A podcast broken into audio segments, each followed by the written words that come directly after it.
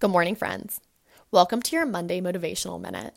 I'm Lucy Saltmarsh. This is episode 36, and today we're going to be talking about doing the right thing. This is based on Do It Anyway by Mother Teresa. It says, People are often unreasonable, irrational, and self centered. Forgive them anyway. If you are kind, people may accuse you of selfish, ulterior motives. Be kind anyway.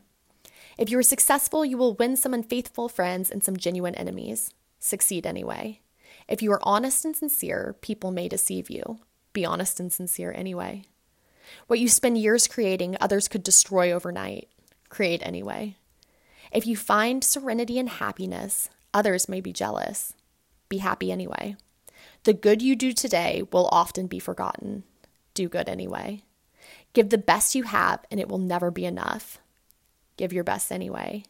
In the final analysis, it is between you and the God of your understanding. It was never between you and them anyway. Have a fantastic week, and I'll see you again next Monday.